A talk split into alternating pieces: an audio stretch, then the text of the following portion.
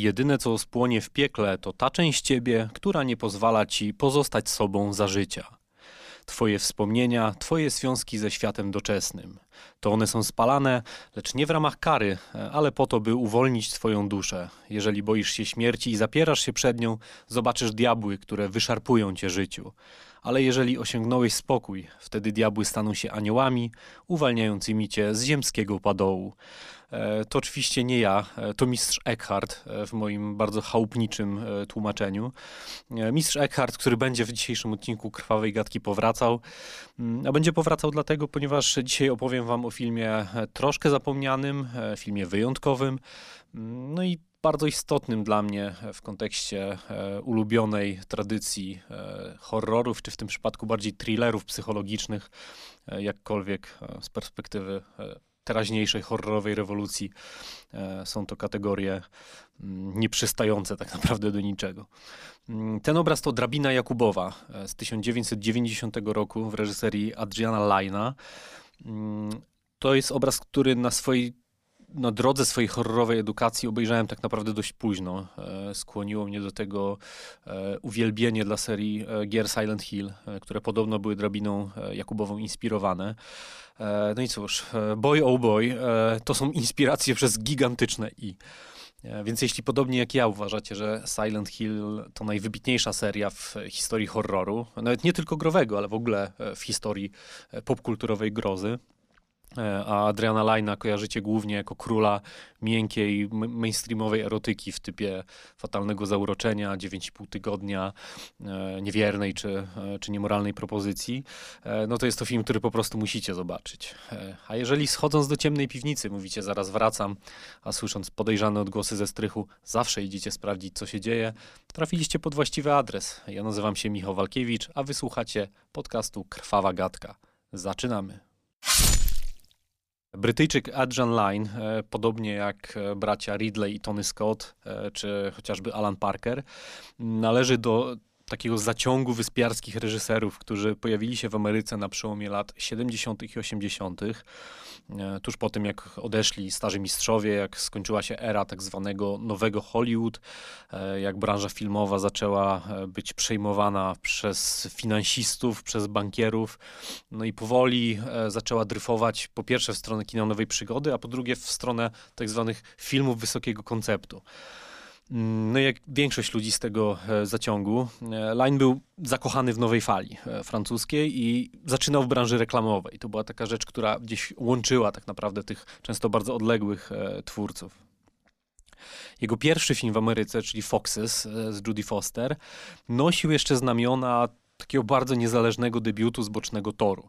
E, ale już kolejny, czyli słynny Flashdance, e, był tak naprawdę stuprocentową realizacją właśnie kina wysokiego konceptu. Znaczy, par parafrazując producenta, który ukuł ten termin, czyli Jerego Bruckheimera.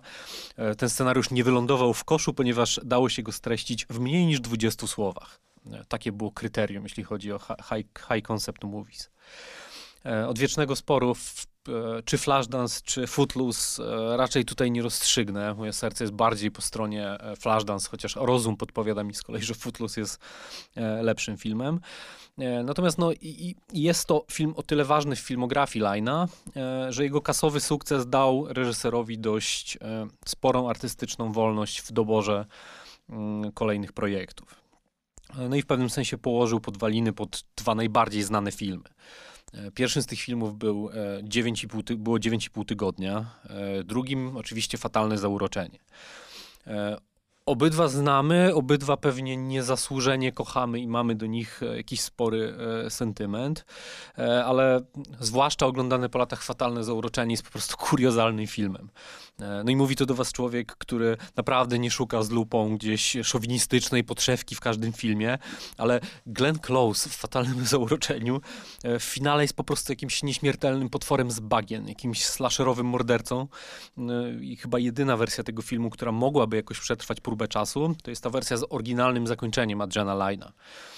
To zakończenie zostało ubite przez producentów, natomiast można je znaleźć na YouTubie chyba, w jakiejś takiej bardzo prowizorycznej wersji można, można zobaczyć, jak Glenn Close zagrała alternatywną finałową scenę i jest to coś e, absolutnie mocarnego. Wracając do, do brzegu i na, na właściwy kurs. Obydwa filmy były dużym kasowym sukcesem. 9,5 tygodnia kosztowało 17 milionów dolarów, zarobiło ich ponad 100 czyli nieźle. E, fatalne e, zauroczenie e, z kolei kosztowało 14 milionów, czyli trochę mniej, a zarobiło ich aż 320, czyli był to absolutnie olbrzymi hit box office'owy. Przy okazji scementowało też ten dziwaczny kierunek kariery Michaela Douglasa w stronę gościa dojeżdżanego nieustannie przez mordercze kobiety przez połowę lat 90. E, no i jeszcze e, przy kolejnej okazji otworzyło e, Lajnowi drogę do projektu, w którym zakochał się od pierwszej lektury, od pierwszego wejrzenia. No i tym projektem była właśnie Drabina Jakubowa. Pomysł na ten film powstał na początku lat 80. i narodził się w głowie producenta Bruce'a Joela Rubina. To jest jedna z tych historii, podobnie zresztą jak w przypadku, nie wiem, chociażby Obcego, które po prostu musiały się przyśnić, żeby kiedyś zostać zrealizowane. E, w przypadku Rubina był to sen o byciu uwięzionym w metrze. E, no cóż, no tak jakby jest to, jest to, jest to dość przerażająca perspektywa, e, zwłaszcza w godzinach szczytu ale też trzeba, trzeba tutaj dodać, że Rubin miał wówczas na koncie e, lata 60., miał na koncie kontrkulturę, e, niezdrową ilość e, substancji odurzających i narkotycznych odlotów. E, miał za sobą pielgrzymkę medytacyjną po Turcji, Iranie i Pakistanie. E, do tego był zafascynowany tybetańską księgą e, umarłych, Biblią. oczywiście, chyba nie trzeba dodawać, że też boską komedią Dantego. Więc tak jakby wrzucił te wszystkie rzeczy do jednego kociołka, kociołka i zaczął bełtać. E, I z tego, z tego bełtania tak naprawdę wyszedł mu e, pomysł i scenariusz na e, scenariusz Drabiny Jakubowej.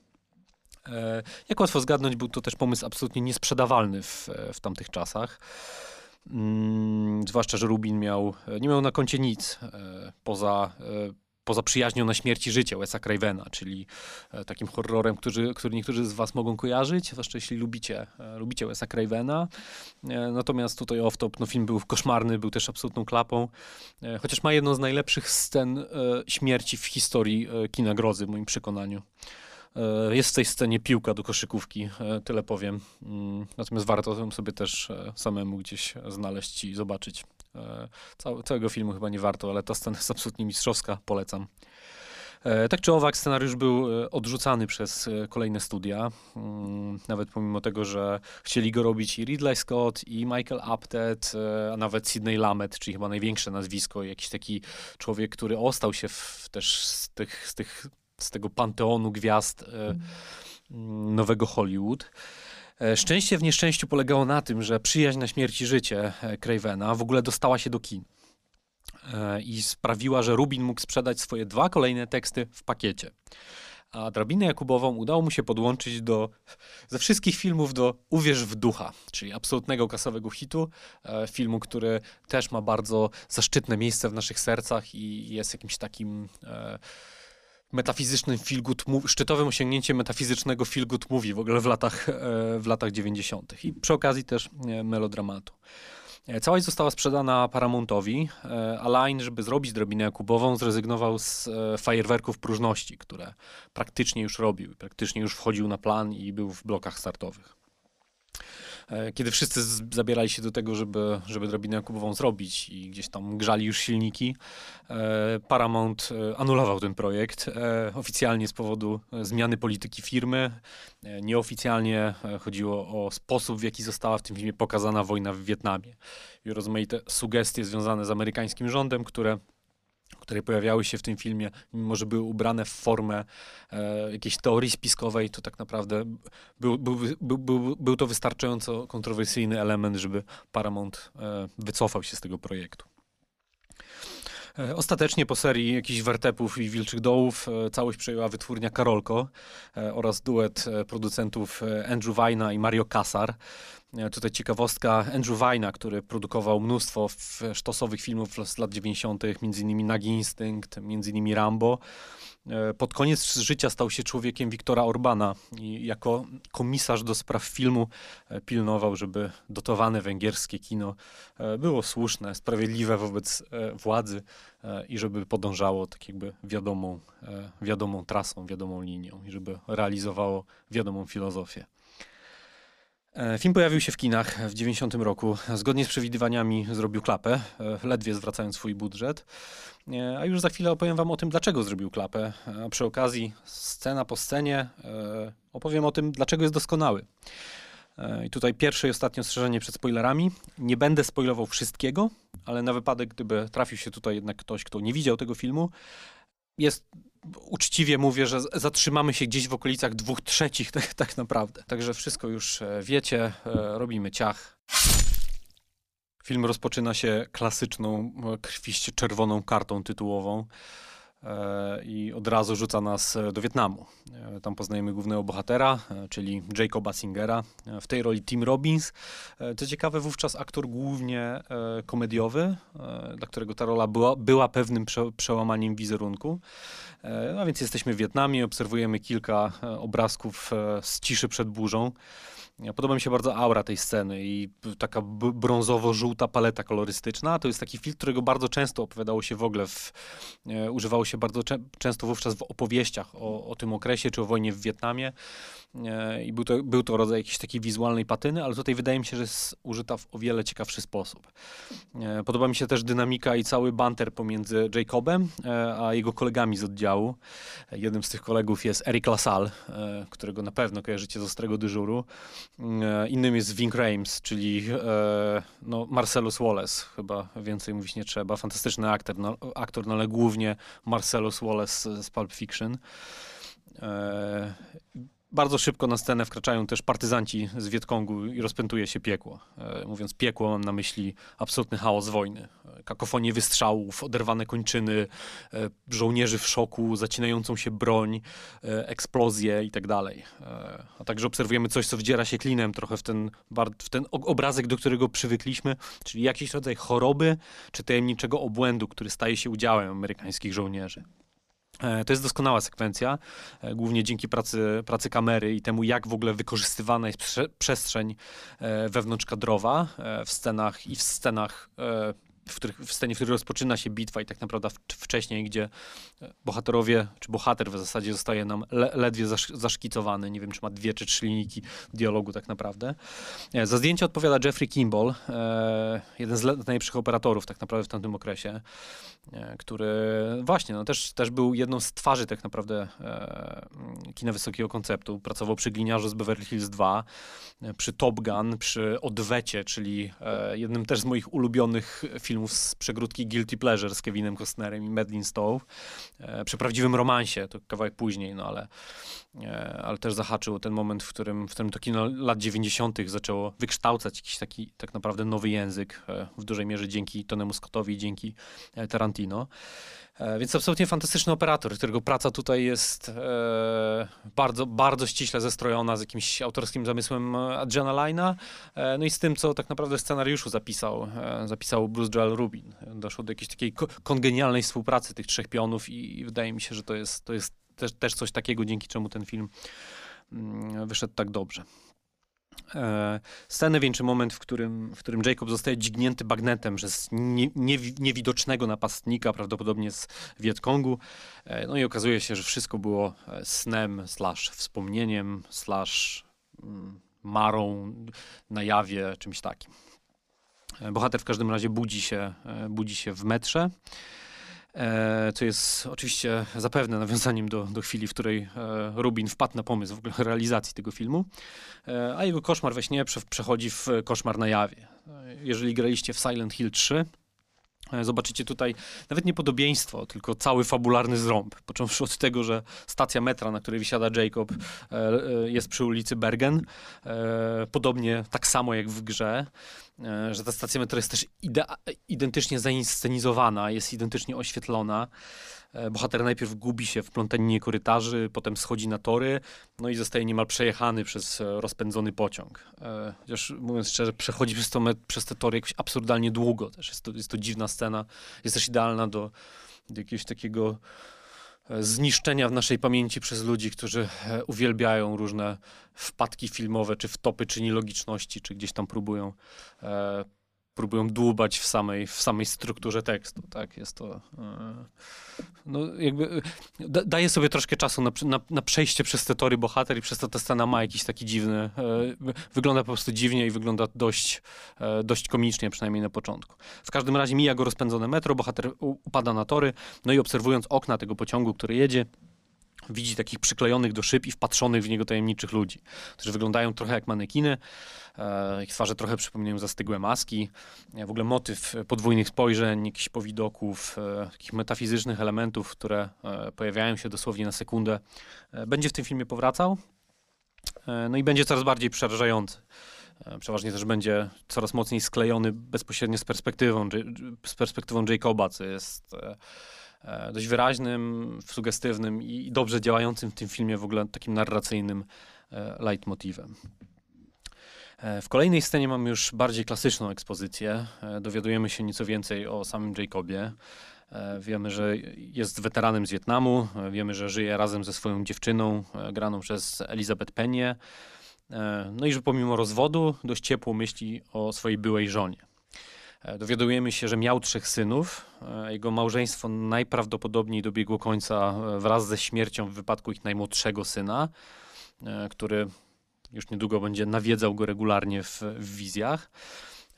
Epickie jest to, że syna gra Macaulay Culkin i to w roku, w którym zagrał też w Kevinie samym w domu. Drabina weszła do kin zaledwie tydzień po, przed premierą e, Kevina, e, natomiast pewnie gdyby weszła tydzień po, to, to też rozbiłaby bank i, Macaulay Culkin, chociaż jego rola jest naprawdę niewielka, byłby po prostu na każdym plakacie i byłby głównym elementem jakiejś kampanii promocyjnej. E, łyknę sobie kawy i wracam, wracam do, do sceny. No więc, wracając do sceny. Line nie byłby sobą, gdyby na zasadzie już można, nie wcisnął od, od samego początku sceny erotycznej, a później pillow toku. E, tutaj, e, tutaj ten pillow talk i scena erotyczna to, to są też jednak, to, to, są jednak doskonałe momenty charakteryzujące w ogóle związek bohaterów. Znaczy, jest to w ogóle fajny związek, któremu chce się kibicować. Jest w nim dużo czułości, e, jest trochę ironii, e, jest mnóstwo namiętności, jest jakaś przeszłość, która kładzie się na tym związku cieniem, także jest wszystko, czego trzeba, żeby zbudować jakąś wiarygodną relację e, dwojga ludzi przed kamerą. Tim Robbins i Elizabeth Penia mają zresztą świetną chemię w tym filmie. Jest tutaj takich dużo, dużo takich drobnych gestów, które w ogóle budują te relacje. Na przykład w następnej scenie, kiedy dowiadujemy się o tym, że e, razem pracują na poczcie, e, jest taki genialny moment, w którym Jezebel, tak się nazywa jego dziewczyna, sortuje listy i Jacob podaje jej kawę i chyba jakąś taką szamę fast foodową e, przez, przez dzielącą ich szafkę na tej poczcie. Kolejna scena to jest wizyta u kręgarza, czyli u świętej pamięci danego Aiello, jednego z najlepszych i najbardziej niedocenionych aktorów chyba w historii amerykańskiego kina. Mm, podobnie jak w Leonie Zawodowcu, Aiello wnosi, Aiello wnosi do filmu sporo takiej szorstkości, ale też humoru, ciepła i czegoś takiego, co, co zawsze miał sobie i w wielu rolach to pokazał, czyli, czyli takiego rodzaju ojcowskiej empatii.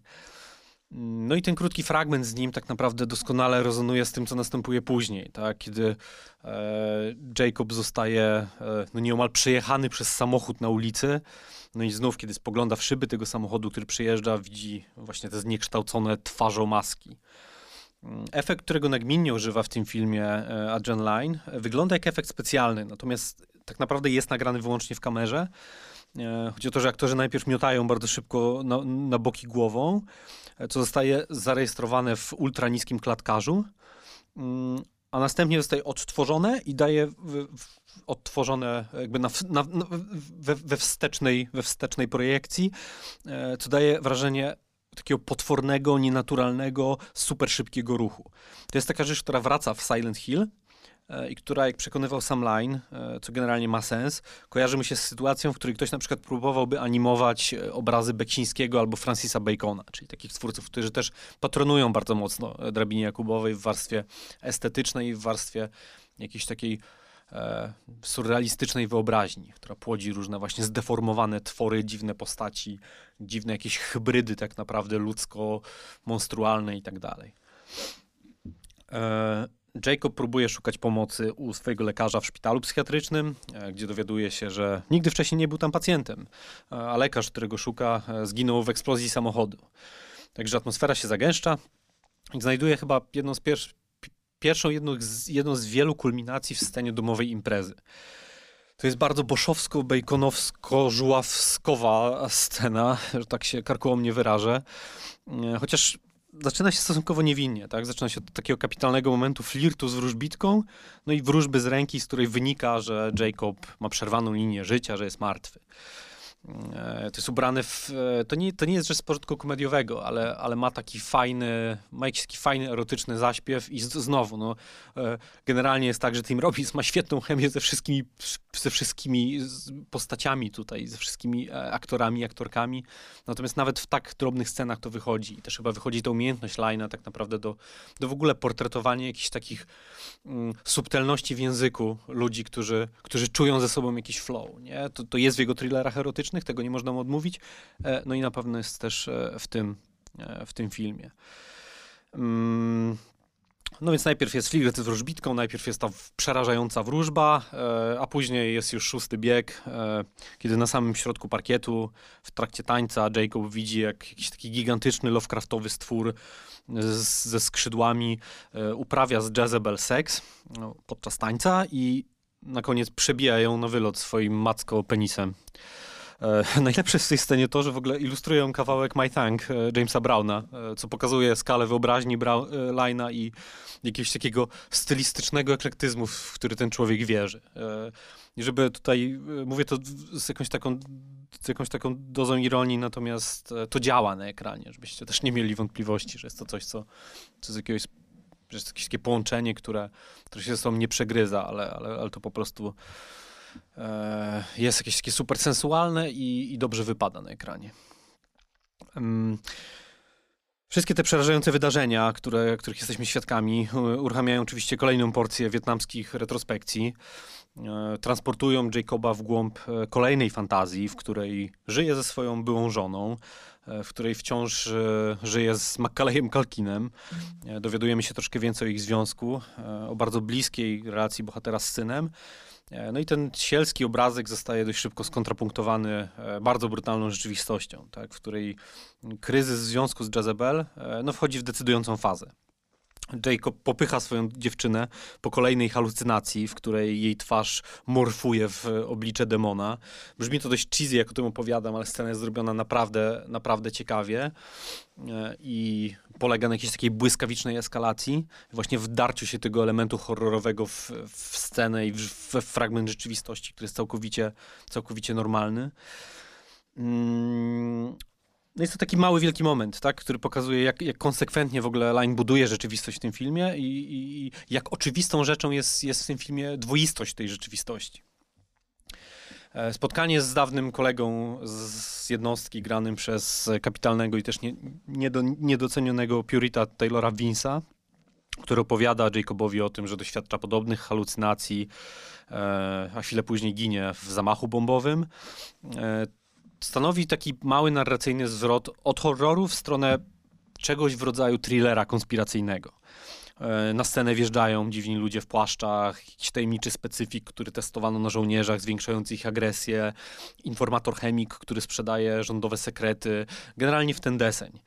E, I kiedy oglądałem ten film pierwszy raz, to czułem się trochę jakby ktoś mnie oszukał. E, mm, jakby, że konsekwencja, z jaką klimat horroru i czy czegoś, po prostu horroru jakiegoś metafizycznego jest budowany wcześniej, nagle, nie wiem, do, nagle ustępuje miejsca czemuś, co jest zupełnie innego porządku gatunkowego, ale dzisiaj sobie myślę, po, po kilku sensach tego, tego filmu, że, że jednak mi się podoba, podoba mi się w tym filmie ta wielowektorowość zagrożenia nie? i generalne poczucie osaczenia Jacoba. I wydaje mi się, że ciężko byłoby osiągnąć to wrażenie właśnie bez tak mocnego zwrotu. Mm, I chyba jednak lubię ten moment, w którym okazuje się, że drabina Jakubowa jest tak naprawdę tym, czym chcemy. Tak? I jeśli chcemy, żeby była inspirowaną, e, inspirowaną tybetańską księgą umarłych, opowieścią o, o, halucynacjach, e, to jest. Jeśli chcemy, żeby to była rzecz mm, w jakimś minimalnym stopniu zaangażowana, nawet jeśli, nawet jeśli, jeśli to ma swoje źródła w teoriach spiskowych i opowiada o eksperymentach Pentagonu w Wietnamie, to też jest, tak? Jeśli chcemy, żeby to był portret strzaskanej psychiki, jakaś, nie wiem, analiza zespołu stresu pourazowego, to to też jest prawilna interpretacja.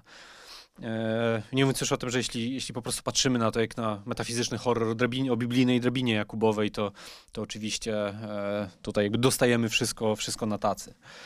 E, więc może być to i Księgą Umarłych, i Boską Komedią, i Biblią, i Mistrzem Eckhartem, i Sidneyem Lumetem, jeśli jeszcze się zastanawiacie w kontekście wątku spiskowo-konspiracyjnego, dlaczego właśnie ten reżyser chciał, chciał Drabinę Jakubową na początku zrealizować. O tym, jak w ogóle jak fantastycznie Line porusza się na granicy tych kilku konwencji, no wydaje mi się, że świadczy chyba najsłynniejsza sekwencja w tym filmie, czyli ta w szpitalu psychiatrycznym. E, szpitalu psychiatrycznym, który tak naprawdę jest zwykłym szpitalem, tylko w, w optyce e, Jacoba zamienia się w, w szpital psychiatryczny. E, no mówiąc krótko, jest, ta scena jest absolutnie wszystkim, więc zrobię tutaj pauzę i powiem, że będzie to ostatnia rzecz, jaką zaspoiluję. I tak jak, tak, jak, tak jak mówiłem, jesteśmy mniej więcej w dwóch trzecich filmu, więc jeśli tego filmu nie widzieliście, a a to, co mówię, sprawiło, że jesteście zaintrygowani, to, to wciąż możecie go dooglądać bez, bez obawy o to, że będę i dokończyć ten podcast bez obawy, że będę e, spoilerował. Mm, cała sekwencja rozpoczyna się od znalezienia majoczącego Jacoba na ulicy. On właśnie uciekł dziwnym facetom e, w prochowcach, rodem z innego kina. E, zostaje znaleziony na ulicy i zostanie przewieziony przez, przez karetkę, przez sanitariuszy na, na szpitalny oddział który dla niego bardzo morfuje w pewnym momencie w oddział psychiatryczny. E, bohater jest najpierw unieruchomiony na noszach e, i w takiej serii bardzo szybko ciętych, bardzo frenetycznych ujęć. E, najpierw trafia na salę, w której zostaje rozebrany, ma zmierzone ciśnienie, a potem przez łącznik i podwórko zostaje zabrany do innej części szpitala na rentgen. No i tutaj zaczyna się oczywiście ten spiralny zjazd po kolejnych kręgach piekła. E, najpierw sanitariusze wioz, wiozą Jacoba na noszach, e, a terkot tych kółek i kontrujęcia z poziomu podłogi e, zaczynają wyznaczać nam rytm całej podróży. Podobnie jak w scenie w metrze i, w scenie z goniącym Jacoba samochodem, no obserwujemy wszystko z perspektywy pasażera, co też ładnie się klei z taką centralną metaforą tak naprawdę tego filmu, w której Jacob jest, jest tylko podróżnikiem, tak? jest tylko obserwatorem pomiędzy jakimiś różnymi planami rzeczywistości. E, mijając kolejne sale i korytarze, e, Jacob najpierw widzi zmiażdżony rowerek należący do, e, do Kleja Kalkina, czyli do jego syna. E, później widzi kolejnych pacjentów szpitala robiących coraz bardziej przerażające rzeczy. E, nie wiem, tam uderzają głową w szybę, e, zostawiając na niej krwawe, krwawe plamy, gdzieś tam tarzają się w jakichś drgawkach po podłodze i tak dalej. Generalnie klasyczny, klasyczny zestaw w tego rodzaju filmach. Mm, no jeszcze później widzimy taką, nad, nad Jacobem jest taka, z jakiegoś powodu jest taka kratownica, e, po niej chodzą jakieś kobiety karmiące piersią, pacjenci po amputacji nóg, e, gdzieś tam kolejni szaleńcy, którzy, nie wiem, czołgają się po tej kra, kratownicy. E, jest to super boszowskie. Jest jakaś taka boszowska po prostu plątanina ciał, jakieś takie mięsne inferno, które jest ponad, ponad głową bohatera. Na podłodze powoli pojawiają się oderwane kończyny, flaki, wózek za, zaczyna się ślizgać, zaczyna grzęznąć w tej krwi. E, no i wreszcie bohater e, trafia w, do takiej skąpanej w mroku sali operacyjnej, e, gdzie ubrane w, w kitle lekarskie postaci, wszystkie są, pochodzą tak jakby z jego życia, z Jezebel na czele, przygotowują się do jakiegoś zabiegu. Jak byłem mały, bo widziałem, bo jakieś takie nie, nie powiem, że to było Brawo Fotostory, chociaż różne filmy były w Brawo Fotostory, ale gdzieś widziałem jakieś takie przebitki z tego filmu, czy jakieś takie kadry, fotosy i była, i zawsze mi się wydawało, że to, co się dzieje, e, to, to będzie trepanacja czaszki, natomiast okazuje się, że to jest coś znacznie, znacznie gorszego. Znaczy, e, jest to najbardziej Silent Hillowa scena w, w, w, całym filmie. E, to, co robią Jacobowi, to jest jakieś wkucie, jakieś igły po prostu między oczy. Mm, całość robi piorunujące wrażenie i generalnie sednem tej sceny, co mi się bardzo podoba i co też jest jakimś takim narracyjnym motorem, który, na którym, silnikiem, na którym działa Silent Hill, e, jest po prostu kapitalnie przeprowadzona eskalacja napięcia. E, jakiś rodzaj metafizycznej potworności wdziera się po prostu do umysłu Jacoba, ale dzieje się to stopniowo e, i, i też stopniowo zmienia się rytm zdjęć i montażu i cała warstwa audialna, tak? I, jeśli chodzi o samą ikonografię, to, to w ogóle już jest stuprocentowy triumf Bacona, e, jakieś takie pulsujące, mięsno-rdzawe dno piekła. Także piękna, piękna sprawa. Polecam każdemu. Jeśli odrzemy e, drabinę Jakubową ze wszystkich tych e, eklektycznych inspiracji, e, biblijnych nawiązań, mm, z drabiną Jakubową na czele, po której schodzą przecież aniołowie i wchodzą i tak dalej, e, no to w gruncie rzeczy jest to dość prosta, alegoryczna opowieść o, o podróży na drugą stronę. I wydaje mi się, że właśnie to zapewniło jej e, nieśmiertelność, jakieś takie bardzo, bardzo szczególne miejsce w, w sercach fanów. Film ma przepięknie sfotografowane miasto, w tym przypadku jest to Nowy Jork. E, ma rewelacyjne, absolutnie rewelacyjne role Tima Robinsa i Elizabeth Penny. E, no w moim przekonaniu najlepsze w obydwu karierach. I tak, pamiętam o skazanych na Shawshank. Pamiętam też o Na granicy, za który Penia zdobyła dość istotną w kinie niezależnym nagrodę Independent Spirit. Mm, no jest też filmem, który kipi od emocji. Wiem, jak to brzmi. Znaczy, brzmi to po prostu jak frazes, ale, ale wydaje mi się, że jest to kluczowe w, tym, w, w przypadku tego filmu. Także miłość, namiętność, żal, melancholia, smutek, jakieś poczucie straty. Znaczy, wszystko się tutaj miesza ze sobą, wszystko się przegryza, istnieje na równych prawach, przesiąka każdą scenę. E, wydaje mi się, że naprawdę potrzeba dużo jakiejś reżyserskiej dojrzałości i finezji, żeby tego rodzaju narrację utrzymać Przede wszystkim, żeby była spójna, tak? I przede wszystkim, żeby utrzymać jakąś konsekwencję w niej i żeby tak jakby nie pozwolić zgasnąć tym emocjom. I Lajnowi się to udaje. E, jest to zresztą też wygrane przez aktorów, przez operatora, przez montażystę, przez kompozytora Maurice Jara, o którym e, nie powiedziałem zbyt wiele, być może dlatego, że nie znam się na muzyce. Natomiast e, jest to zaskakująco klasyczna, ilustracyjna muzyka w kontekście, nie wiem, jakiejś chropowatej faktury obrazu, czy w ogóle tematu, z którym ten film się mierzy. Więc to też jest takie ciekawe, kontrastowe zderzenie, które w tym filmie działa, chociaż teoretycznie nie powinno. Ja myślę, że w ogóle cały ten film składa się troszkę z takich e, paradoksów. E, na koniec e, kapitalny cytat e, o tym filmie. E, to jest, e, autorem jest nieodżałowany Roger Ebert. tłumaczenie własne, także musicie nim wybaczyć. to jest fragment jego recenzji zrobionej Kubowej z roku 1990 oczywiście. Zazwyczaj irytują mnie filmy, które mierzą się z tematem halucynacji, snu czy zwidów. Czuję, że jestem manipulowany w bardzo mechaniczny sposób. E, to zazwyczaj marny substytut tekstu, w którym wiele rzeczy dałoby się pokazać w znacznie ciekawszy i inteligentniejszy sposób. Podczas oglądania drabiny Jakubowej na frustrację e, podobną strategią nie ma jednak czasu. To rzecz zrobiona tak dobrze, że nie daje ku temu okazji. Osadzony, osadzona jest na samej krawędzi szaleństwa i każe nam bezustannie na niej balansować. Wychodząc z sansu, jadąc windą z innymi krytykami, rozmawialiśmy o tej rzeczywistości. Czy wszystko było przedśmiertnym tchnieniem, a może retrospekcją? Czy to, co rzeczywiste, też było fantazją? A może był to jakiś rodzaj futurospekcji? Czytałem esej Bruce'a Joela Rubina o jego pomysłach na ten film oraz ich translacji na język kina, o sztuce reżyserowania tego rodzaju wyobraźni. Line wykonał kawał dobrej roboty, oddzielając to, co dało się przełożyć od ulotnej, nieprzekładalnej materii. Wizja Rubina i jego spojrzenie na anioły i demony, na piekło i niebo zastąpił, e, zastąpiła została zastąpiona o wiele bardziej przerażającą sugestią, że piekło i raj są planami naszej rzeczywistości i że jedynie przypadek decyduje o tym, gdzie możemy trafić jeszcze za życia. E, wybaczcie pomyłki, staram się tłumaczyć to na bieżąco, a nie jest to proste zadanie. E, Drabina Jakubowa pojawiła się w kinach 2 listopada 1990 roku. E, wpływy z kas ledwie prze przekroczyły 24-milionowy budżet filmu. E, sukces ten film tak naprawdę odniósł dopiero w kolejnym obiegu, czyli w kinie domowym. E, no ale jego wpływ na kolejne pokolenia filmowców wydaje mi się, że trudno przecenić. Tak? Na, na inspirację filmem Line'a powołują się innymi poza twórcami Silent Hill. Mam nadzieję, że kiedyś będę mógł opowiedzieć o tej serii w krwawej gadce. Tak się przymierzam do dwójki od jakiegoś czasu. E, w każdym razie poza twórcami Silent Hill e, swoją miłość do drabiny e, Jakubowej i źródło bezpośrednich inspiracji deklarują m.in. Darren Aronofsky przy Czarnym Łabędziu czy M. Night Shyamalan oczywiście przy Szóstym Zmyśle. Ten film doczekał się remake'u w 2019 roku w reżyserii Davida M. Rosenthala. Nie widziałem tego remake'u.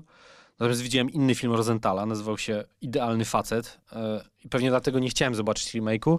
E, nie będę go oceniał, nie będę e, zakładał, że jest absolutnym dnem, zwłaszcza, że widziałem w sieci, że nie brakuje głosów, że jeśli odkleimy go troszkę od wizji Line'a, no to nie jest to, nie jest to tak przegrana sprawa i, i Jest to jakaś, jakaś opowieść, która stoi, stoi autorsko na, e, na własnych nogach. Ale tak jak mówię, nie miałem okazji i troszkę nie miałem chęci tego sprawdzić.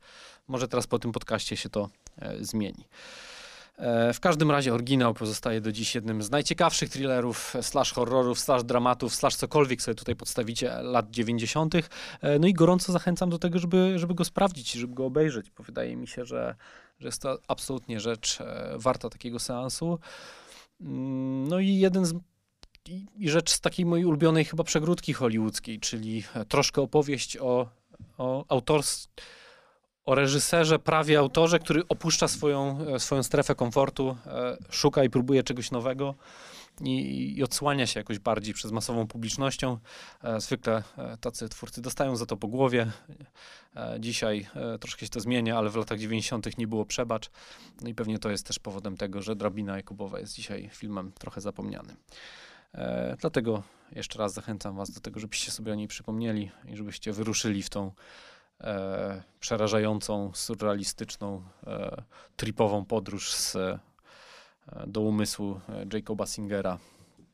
E, a potem nie wiem, może, może zagrali w Silent Hill, żeby zobaczyć, e, jak mocno jeden tekst może wpłynąć na na, te, na, drugi tekst z innego medium. To też jest istotne, o tym tutaj nie powiedziałem. Natomiast fakt, że E, że jakaś taka bariera języka tak naprawdę oddziela te dwie produkcje, e, czyni, czyni, czyni je obydwie tak naprawdę znacznie, znacznie ciekawszymi.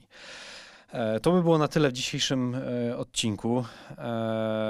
Słuchaliście Krwawej Gadki, ja nazywam się Michał Walkiewicz, a za dwa tygodnie nie zdradzę wam co za dwa tygodnie, powiem wam tylko tyle, że coś dużego, coś super ważnego dla mnie, coś czemu no, czemu tak naprawdę oddałem całe serce i robię to e, nieustannie od, e, od lat.